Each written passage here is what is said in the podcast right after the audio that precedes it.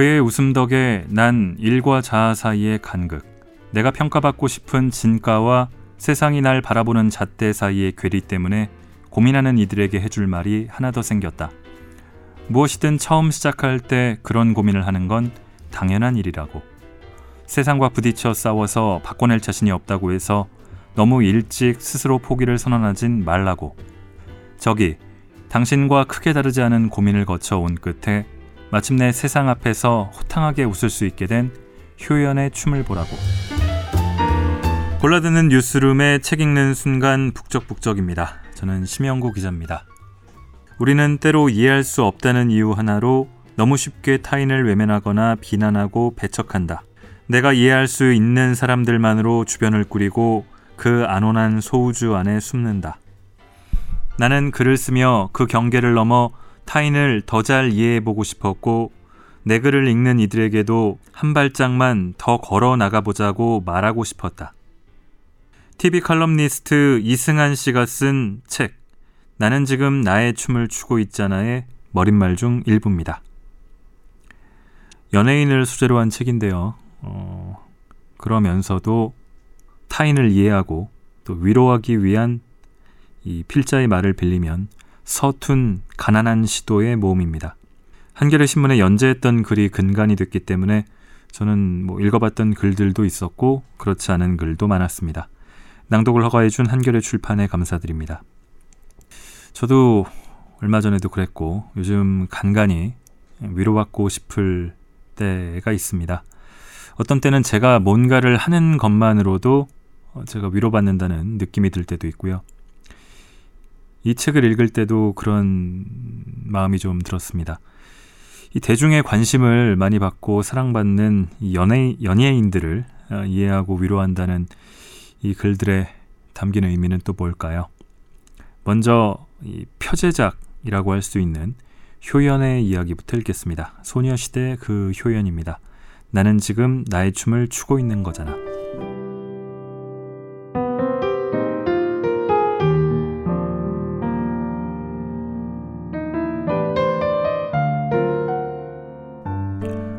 언론사에 처음 입사한 기자들이 흔히 겪는 혼돈 중 하나가 쓰는 글의 톤 변화다. 자기 글을 쓰던 사람이 갑자기 회사의 평가 기준에 맞춰 회사의 글을 써야 하기 때문이다. 입사를 준비하는 과정에서 나름대로 목표로 한 언론사의 tone and manner에 맞춰본다고 노력했겠지만 자신이 사안을 바라보는 관점과 그것을 글로 풀어내는 문법을 송두리째 바꾸는 경험이란 아무리 준비했다 한들 쉽지 않다. 어딘가 내 글은 아닌 것 같고 그렇다고 온전히 회사의 색깔이 묻어나는 글도 아닌 것 같은 혼란. 마치 더 이상 아동복을 입기엔 몸이 훌쩍 컸지만 어른들의 옷을 입자니 흉내에 그치는 것 같아서 거울 앞에서 한참 시간을 보내는 사춘기 아이들처럼 초년의 기자들은 제가 쓴 글을 읽고 또 읽고 거푸 곱씹어 보며 울상을 걷어내지 못한다. 제 글 이상하죠. 저 정말 글을 못 쓰는 것 같아요.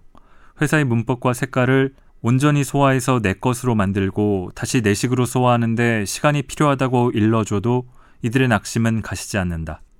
원래가 그런 것인데도 남들도 다 당신 같은 시행착오를 겪었음에도 엠넷 춤 경연 프로그램 히터 스테이지에서 춤을 추는 효연을 보면서 잠시 그런 생각을 했다. 매 경연 화제가 되는 무대를 선보이고 방송이 끝나고 나면 그가 춤을 춘 장면의 클립이 각종 인터넷 커뮤니티에 올라오지만 늘 우승과는 거리가 있었다. 마지막 회를 앞두고서야 우승할 수 있었으니까. 어느덧 경연 참가자 중 제일 고참이 된 입장에서 조금은 속이 상하지 않을까 싶다가도 늘 즐거워하는 모습을 보고 있자니 문득 그가 소녀시대 데뷔 무렵 했던 말들이 떠올랐다. 데뷔는 파워풀한 동작이 가미된 다시 만난 세계로 했지만 그 이후 활동은 Baby Baby라든가 Kissing You, Gee처럼 발랄하고 아기자기한 안무 위주의 곡들로 하게 되었을 때 몹시 혼란스러웠다던 말. 막대 사탕을 들고 발랄한 춤을 추는 키싱 유 무대를 준비하면서 내가 사탕을 흔들기 위해 그렇게 열심히 팔굽혀펴기를 한 걸까? 생각했다던 말을 새삼스레 곱씹어 보니 효연이 승패와 무관하게 늘 만면에 웃음이 가득한 이유를 알 것 같았다. 지금 그는 자기 춤을 추고 있는 거니까. 앞머리에 글쓰기로 예를 들었지만 아마 어느 직군, 어느 조직이나 사정은 비슷할 것이다. 아무리 날고기는 실력을 인정받은 이라 하더라도 사적 개인으로 있을 때 일을 하던 방식과 조직의 일원으로 일을 하는 방식 사이의 괴리는 쉽게 적응하기 어렵다. 효연은 데뷔 전 케이블 음악 채널 연말 시상식에서 회사 선배이자 당대 가장 춤 잘 추는 춤꾼 중 하나인 보아의 대역을 할 정도로 그 실력을 인정받았지만 데뷔한 이후 팀의 노선이 변하자 자연스레 막대 사탕을 흔들며 자신의 춤이 아닌 팀의 춤에 자기를 맞춰가야 했다. 춤을 눈부시게 잘 춘다는 점을 무기로 팀의 일원이 됐지만 춤을 잘 추면 노래를 잘하길 바라고 노래를 잘하면 예쁘길 바라는 가혹한 평가 기준 앞에서 춤을 잘 춘다는 사실은 좀처럼 음미되지 못했다. 격렬한 댄스 브레이크 중 표정이 잠시 일그러진 찰나의 순간 찍힌 사진은 악질적인 외모 비하의 소재로 쓰였고 유난히 걸그룹에 요구하는 바가 많은 분위기 속에서 효연의 진가가 평가되는 건 좀처럼 쉬운 일이 아니었다. 모두가 그가 춤을 잘 춘다는 사실을 알았지만 그걸 온전히 존중해주는 이들은 드문 상황. 심지어 그 시간이 제법 길었다. 사회 초년병들이 겪는 고통도 그와 비슷하지 않을까? 나는 나의 일로 존중받고 싶은데 일만 잘하는 것으론 좀처럼 만족하지 않은 이들이 가득하니까. 회식 자리에서 무뚝뚝하다느니, 회사에 올 때 옷차림을 조금 더 신경 썼으면 좋겠다느니, 인상이 좋지 않아서 별로 정이 안 간다느니 하는 자질구레한 이야기들이 업무의 본질을 가린다. 일을 하기 전에는 빛나는 인재라고 평가받던 사람들이 오히려 일을 구하고 나면 제대로 빛을 보지 못하는 아이러니. 사회가 요구하는 일의 방식에 자신을 맞춰가는 데는 시간이 필요하고 그 시간 동안 세상은 업무 외적인 요소들로 자신을 평가한다. 2013년 KBS 해피투게더에 출연한 효연은 자신의 전성기를 물어보는 질문에 전성기가 기억이 안 난다며 회고를 시작하다가 데뷔 전 연습생 시절이 오히려 인기가 많았다는 기억을 끄집어내며 농담을 섞어 실력만으론 안 되는 건가? 라고 생각했노라 말했다. 뭐가 부족했던 걸까 물어보는 진행자의 말에 자연스레 손으로 얼굴을 가리키며 웃었지만 그가 그렇게 기꺼운 마음으로 웃기까지는 아마 제법 긴 시간이 필요했을 것이다. 세상이 자신의 색깔을 인정해주지 않을 때 우리는 어떻게 하나? 누군가는 세상과 싸워 협소한 인정의 폭을 넓히고, 누군가는 세상의 문법에 맞춰 자신을 풀어 설명하는 법을 익히고, 누군가는 그냥 포기해버린다. 효연은 어땠을까? 그는 세상과 싸우는 쪽을 택하진 않았지만 그렇다고 체념하고 도망가지도 않았다. 그는 꾸준히 소녀시대의 곡들에서 dance break time을 담당해 무대의 역동성을 끌어올렸고 자신의 장점인 팝핑이나 로킹 같은 마니악한 춤이 없는 안무도 묵묵히 소화했다. 탈퇴를 하고 유학을 가야 하나 진지하게 고민도 했지만 그러진 않았다. 그러면 도망가는 게 되어버리니까. 그리고 마침내 소녀시대가 더 이상 발랄하고 귀여운 이미지로 조심스레 애정을 갈구하지 않아도 좋을 만큼 안정적인 위치를 담보한 이후 효연은 팀이 강한 콘셉트의 곡들을 시도할 때마다 무대의 중심을 담당할 수 있게 되었다. 아이가라 보이처럼 정신없이 대형이 바뀌며 격하게 춤을 춰야 하는 걸스 힙합 곡에서 효연은 팀이 감행한 낯선 시도를 대중에게 납득시키는 든든한 기반이 됐다. 팀이 요구하는 문법을 익히고 세상의 기준에 맞춰 자신을 설명하면서도 포기하지 않고 자신의 진가를 보여주고 온전히 인정받을 수 있는 타이밍을 기다린 것이다. 오랜 노력 끝에 있는 그대로의 자신을 보여주고 인정받을 기회를 얻은 사람들에게 중요한 건 얼마나 나 자신에게 충실할 수 있느냐지 이기고 지는 문제는 그리 중요하지 않다. 2012년에 방영된 MBC Dancing with the Star 2 결승에서 효연은 최여진에게 승자의 자리를 내주며 준우승에 만족해야 했지만 전혀 새로운 장르의 춤을 시도하면서 스테이지를 압도하는 힘과 매너를 보여주며 자신의 능력을 온전히 평가받았다. 그해 말에는 소속사와 현대자동차의 컬래버레이션으로 결성된 유닛 유니크의 뮤직비디오에서 끝판왕과 같은 기세로 등장해 팀 내 남자 멤버들을 압도했고 다음 해 열린 엠넷 Dancing 9에는 K-pop dance master로 참가해 댄서들을 심사했다. 더 이상 아무도 그에게 자격을 묻지도 색깔을 강요하지도 않았다. 오랜 시간 기다려 온전히 자기 자신으로 인정받은 이가 누릴 수 있는 성취였다. 그러니 효연이 히터 스테이지에서 좌중을 사로잡는 무대를 선보이고도 우승을 놓칠 때마다 여전히 잃지 않는 웃음의 정체가 굳이 더 이상 무언가를 입증해 보일 필요를 느끼지 못하는 사람이 온전히 무대를 즐길 때 나오는 충만함이라고 추측해도 무리는 아니니라. 연습생 7년, 그리고 데뷔한 이후에도 짧지 않은 시간의 혼란을 견뎌낸 끝에 쟁취한 웃음. 그리고 그런 효연의 웃음 덕에 난 일과 자아 사이의 간극, 내가 평가받고 싶은 진가와 세상이 날 바라보는 잣대 사이의 괴리 때문에 고민하는 이들에게 해줄 말이 하나 더 생겼다. 무엇이든 처음 시작할 때 그런 고민을 하는 건 당연한 일이라고. 세상과 부딪혀 싸워서 바꿔낼 자신이 없다고 해서 너무 일찍 스스로 포기를 선언하진 말라고. 저기, 당신과 크게 다르지 않은 고민을 거쳐온 끝에 마침내 세상 앞에서 호탕하게 웃을 수 있게 된 효연의 춤을 보라고.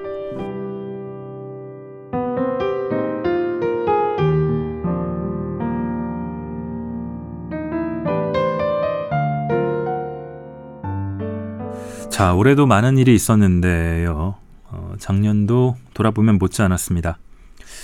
아무도 몰랐지만 이 촛불 혁명의 실마리가 됐던 이화여대 본관 점거 투쟁 당시에 그 영상을 보고 저도 울컥했던 기억이 납니다. 원래도 좋아했던 노래인데 그렇게 이어질 줄은 정말 몰랐습니다.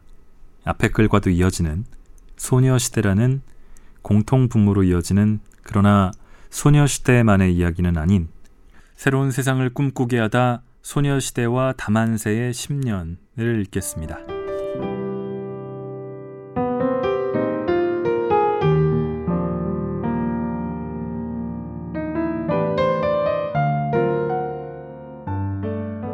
노래에도 입장이라는 게 있다면 2016년은 다시 만난 세계, 이하 다만세에게 다소 독특한 한 해였을 것이다.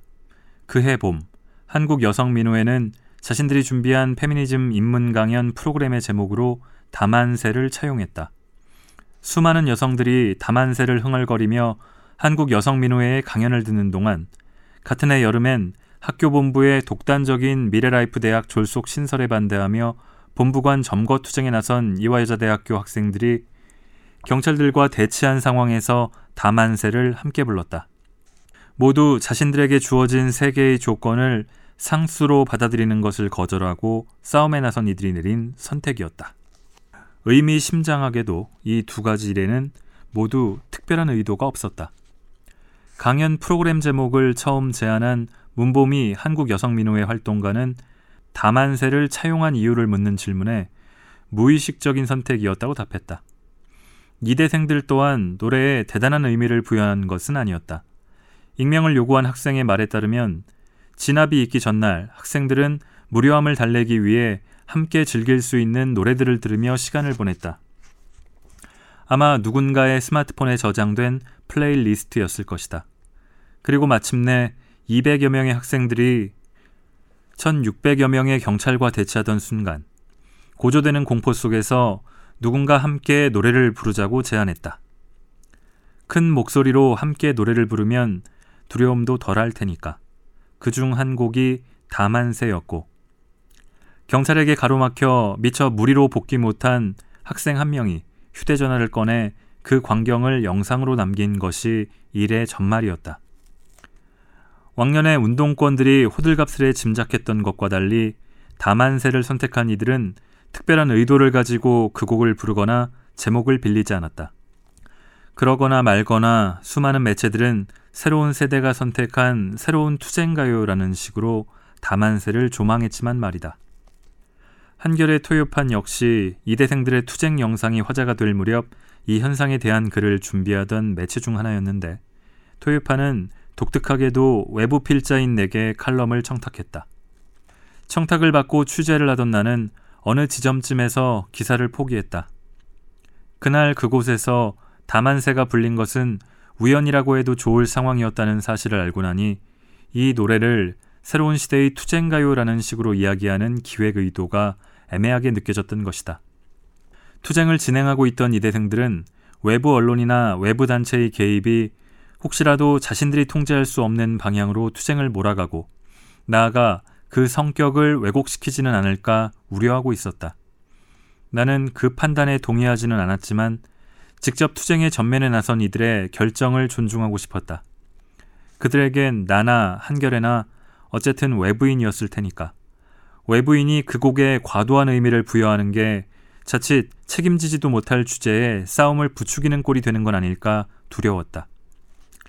안에 있는 사람들은 이악 물고 싸우기 바쁜데 현장에 있어 보지도 않았던 외부인이 팔자 좋게 동영상만 보고 그래 당신들은 무의식 중에 새시대의 투쟁가요로 다만세를 채택한 거야 라고 이야기하는 건 얼마나 무책임한가. 토요판 에디터는 내 판단을 존중하면서도 이런 당부를 남기는 것을 잊지 않았다. 기사로 쓰지는 않더라도 이 투쟁을 이 투쟁 속에서 학생들이 다만세를 선택한 이야기를 언젠가는 꼭 기록으로 남겨주세요. 내 생각에 이건 매우 중요한 순간인 것 같아요. 결국 그의 말과 판단이 맞았다. 몇 개월 뒤 대한민국을 발칵 뒤집어 엎은 박근혜 최순실 게이트가 터지자 젊은 좌파들과 페미니스트들과 퀴어들은 저마다 깃발을 만들어 들고 거리로 나섰고 새로운 세상을 꿈꾸며 다만세에 맞춰 떼창을 하고 춤을 추었다. 광화문부터 서면까지 집회가 있고 젊은이들이 있는 곳이라면 어디라도 이 지옥도 같은 세계를 함께 바꿔보자고 외치며 포기할 수 없기에 언제까지라도 함께하는 거라고 다짐하는 이들이 있었다. 시작은 어땠는지 몰라도 결국 다만세는 새 시대의 투쟁가요가 됐다. 다만세는 어쩌다 이런 지위를 얻게 된 걸까? 아마 노래 자체가 가진 잠재력 때문이었을 것이다. 작사가 김정배는 여자 멤버들끼리 서로에게 함께 시련을 헤쳐나가자고 말하는 것을 염두에 두고 가사를 썼다고 말한 바 있다. 애초부터 이성애적 연애 감정에 국한된 적이 없는 곡인 셈이다. 그래서 노래는 화자인 내가 느끼는 달콤함이나 사랑의 설렘을 이야기하는 대신 특별한 기적을 기다리지 않고 눈앞에 선 우리의 거친 길은 도저히 그 끝이 어디쯤인지 알 수 없어서 때로는 미래가 벽처럼 느껴지는 현실을 이야기하고 포기할 수 없다고 선언하며 변치 않을 사랑으로 지켜주는 널 생각만 해도 난 강해지니까 울지 않고 이 길을 함께 걷자는 이야기를 들려준다. 작곡가 켄지 또한 개별 멤버들의 특성이 잘 드러나도록 파트마다 곡의 성격이 화려하게 변하는 전형적인 아이돌 팝의 문법이 아니라 모두가 한 목소리로 부를 수 있는 정통 팝의 예스러운 문법을 따랐다.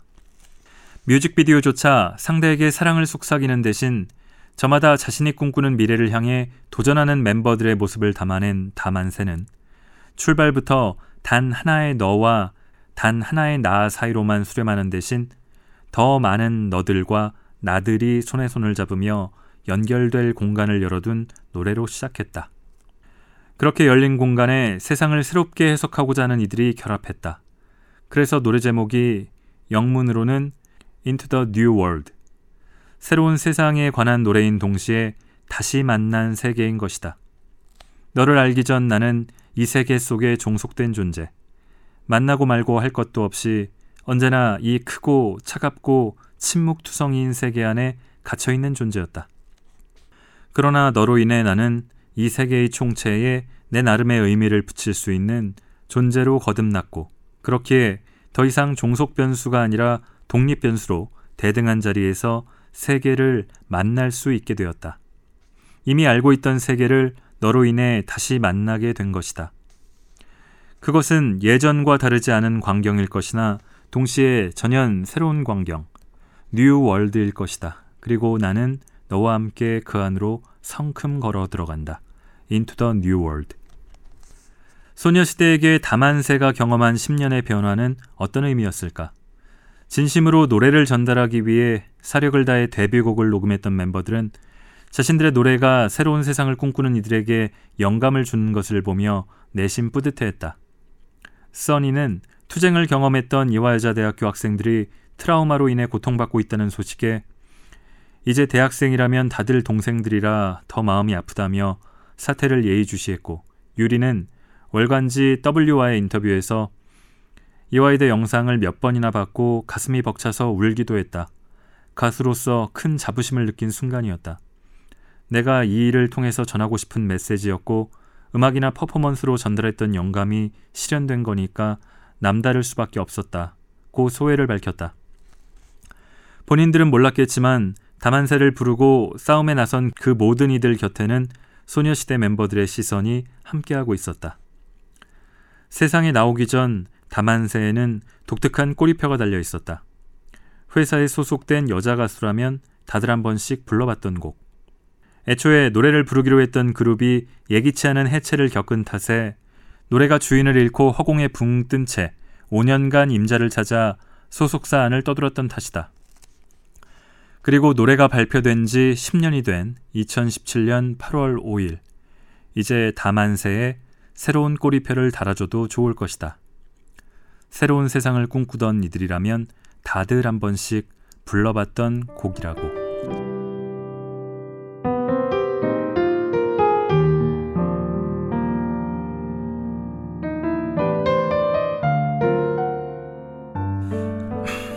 한 달 앞도 내다보기 쉽지 않은데 하물며 4년이라면 많은 것이 바뀌었을 수 있겠습니다.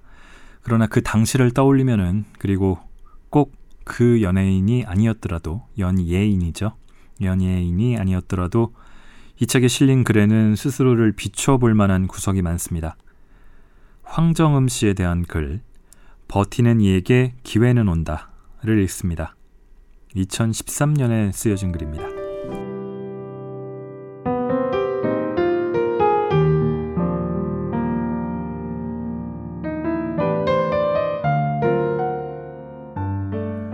사회에 처음 발을 내디뎠을 무렵 그의 초년우는 그리 좋은 편은 아니었다. 수많은 아이돌 그룹들이 뜨고 지던 2000년대 초반, 기획사에 발탁되었을 때만 해도 그렇게까지 그 시절이 암울해지리라곤 상상하기 어려웠을 것이다. 체중 감량을 요구하는 회사의 관리를 피해 몰래 나무 밑에 떨어진 은행을 주워 먹으며 허기를 달래던 시절이었으니 그보다 더 심한 마음고생이 남아있을 것이라 어찌 예상할 수 있었으랴. 그가 그 쓸쓸한 시절을 무슨 생각으로 버텼을지 나로선 알 수 없다. 그저 토크쇼 프로그램 등에서 나도 SS나 핑클 같은 선배들이 그랬던 것처럼 요정 같은 이미지의 걸그룹으로 활동할 수 있을 것, 이란 생각을 했다고 말하는 걸 보며 어렴풋이 짐작해 볼 뿐이다. 데뷔만 하면 모든 게 나아질 것 같았겠지만 데뷔한 후에도 상황은 녹록하지 않았다. 사람들의 관심은 대부분 서툰 한국말과 어수룩한 표정으로 TV 예능 프로그램에서 두각을 드러내기 시작했던 제일 한국인 멤버 아유미에게 쏠렸고 남은 관심의 대부분은 코끝점이 매력적이었던 박수진에게 돌아갔다. 남은 두 멤버는 그룹의 일원이었으나 사람들의 뇌리에 깊게 남지 못했다. 활동을 시작할 때만 하더라도 분명 그가 메인이었는데 사람들이 즐겨 찾는 멤버들에게 가운데 자리를 하나 둘씩 양보하고 나니 어느 순간 그는 가장 끝자리로 밀려나 있었다. 회사는 그의 몸에 맞지 않는 이미지를 요구했고 그 요구에 고분고분 따른다고 해서 다른 멤버들에게 집중된 스포트라이트를 조금이라도 나눠받게 되는 즐거운 일 같은 건 일어나지 않았다.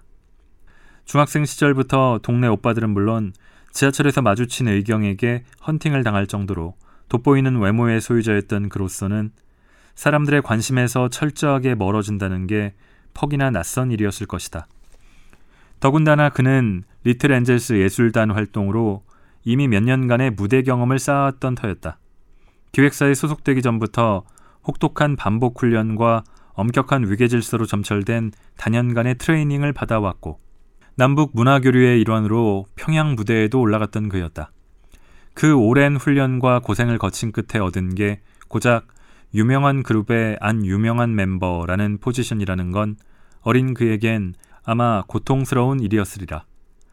그는 회사와의 계약이 끝나자 뒤도 돌아보지 않고 몸담고 있던 그룹 슈가를 탈퇴했다. 데뷔 2년이 채 되기도 전의 일이었다.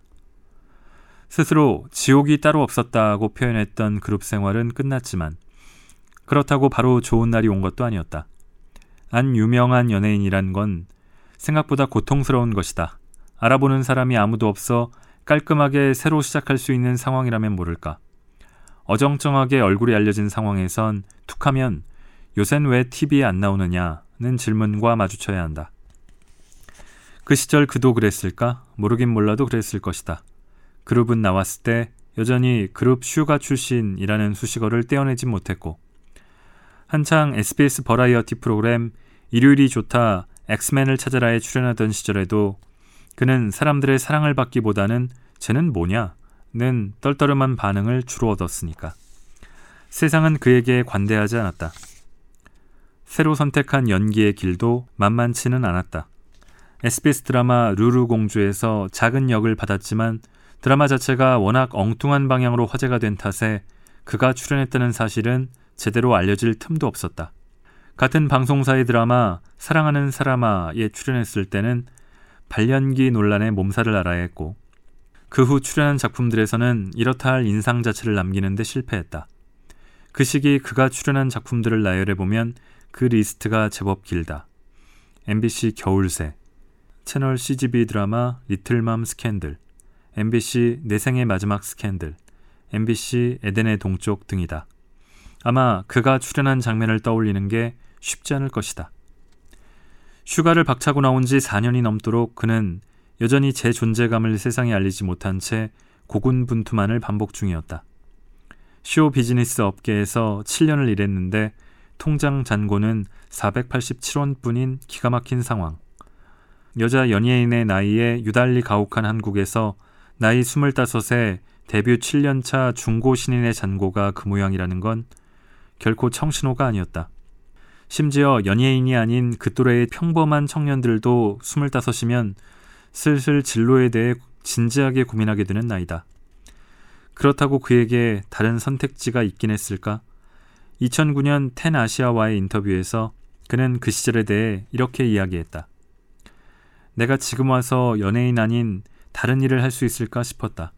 어디 가서 아르바이트를 할 수도 없는 거고 아빠가 일을 하시긴 하지만 전처럼 엄마가 함께 일을 하시는 것도 아니고 그리고 내가 어렸을 때부터 무용을 했는데 예중하고 예고 보내려면 정말 많은 돈이 나간다고 하더라. 그렇게 부모님이 고생 많이 하셨으니까 이젠 내가 도움을 드리고 싶었다. 그것은 흡사 자신을 뒷바라지해준 부모에게 보답하기 위해서라도 포기해선 안 된다고 스스로를 다잡는 고시생과 같은 마음이었으리라. 일은 희한한 방향에서 풀렸다. 당시 실제 연인인 그룹 SG 워너비의 멤버 김용준과 함께 MBC 가상 결혼 예능 우리 결혼했어요에 출연해보지 않겠느냐는 제안을 받은 것이다. 결혼을 장담하기엔 너무 어린 연인들 입장에서는 만천하에 자신들의 연애를 공개하는 게 다소 부담스러운 일이었다. 그는 고민 끝에 제안을 받아들였다. 자신을 세상에 알릴 수 있는 기회가 될 것이라 생각한 것이다. 안 하고 후회하는 것보다는 하고 후회하는 게 낫겠다며 내린 그 선택은 그의 인생을 180도 바꿨다. 드디어 전 국민이 그의 이름 석자를 제대로 외우기 시작한 것이다. 황정음. 그 뒤로 이어진 황정음의 행보를 새삼 길게 이야기할 필요는 없을 것이다. MBC 시트콤 지붕 뚫고 하이킥, SBS 드라마 자이언트, MBC 내 마음이 들리니, MBC 골든타임, SBS 돈의 화신, 을 거치는 동안 그는 매번 연기력 논란에 시달리면서도 그 논란을 정면으로 돌파해냈고 매번 비슷한 배역을 맡는다는 비판 속에서도 조금씩 다른 모습을 보여주는데 성공했다.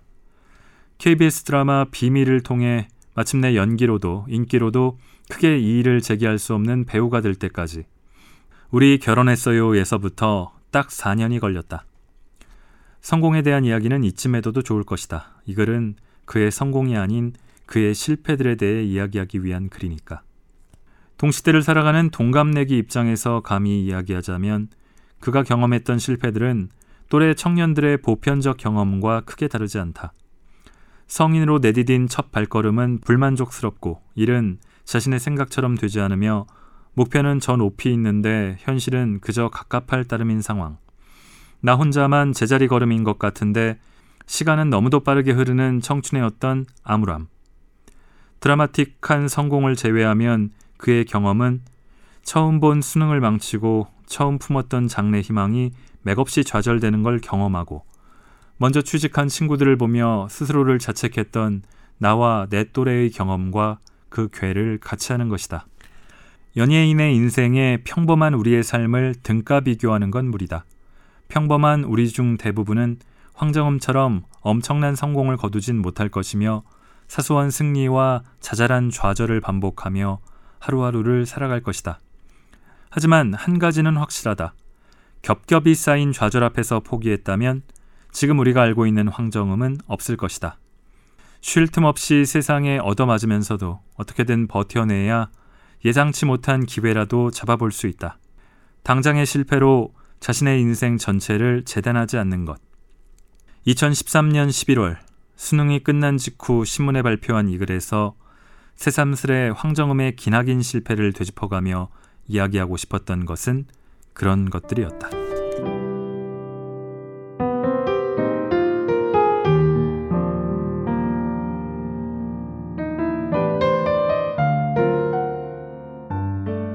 자, 이 책에는 들깨 이빨 작가가 공저자로 참여했습니다. 들깨 이빨의 춤이라고 이름 붙인 그림이 만화가 네 편이 담겨 있는데 이 소리로 전하는 팟캐스트다 보니까 이를 보여드릴 수 없는 게 좀 안타깝습니다. 사서 보셨으면 합니다. 자, 이번 주 북적북적은 조금 짧지만 여기까지 읽겠습니다. 책의 부제는 음, 어느 TV 중독자가 보내는 서툰 위로입니다. 뭐 서툴다고 하지만 그리고 어떻게 보면 저와는 전혀 전혀라기보다 거의 인연이 없는 연예인을 소재로 한 글들이지만 읽으면서 음, 저를 돌아보고 제 자신을 비춰볼 수 있는 이야기들이 많이 있었습니다. 위로받고 싶을 때, 아니면 누군가를 위로하고 싶을 때, 아니면 그냥 뭐 연예인 이야기를 읽고 싶을 때 봐도 좋을 것 같습니다. 마지막에 제가 2주 전에 읽었던 서민 교수의 책에 대해 서 뭐 이런저런 의견들을 여러분이 주셨습니다.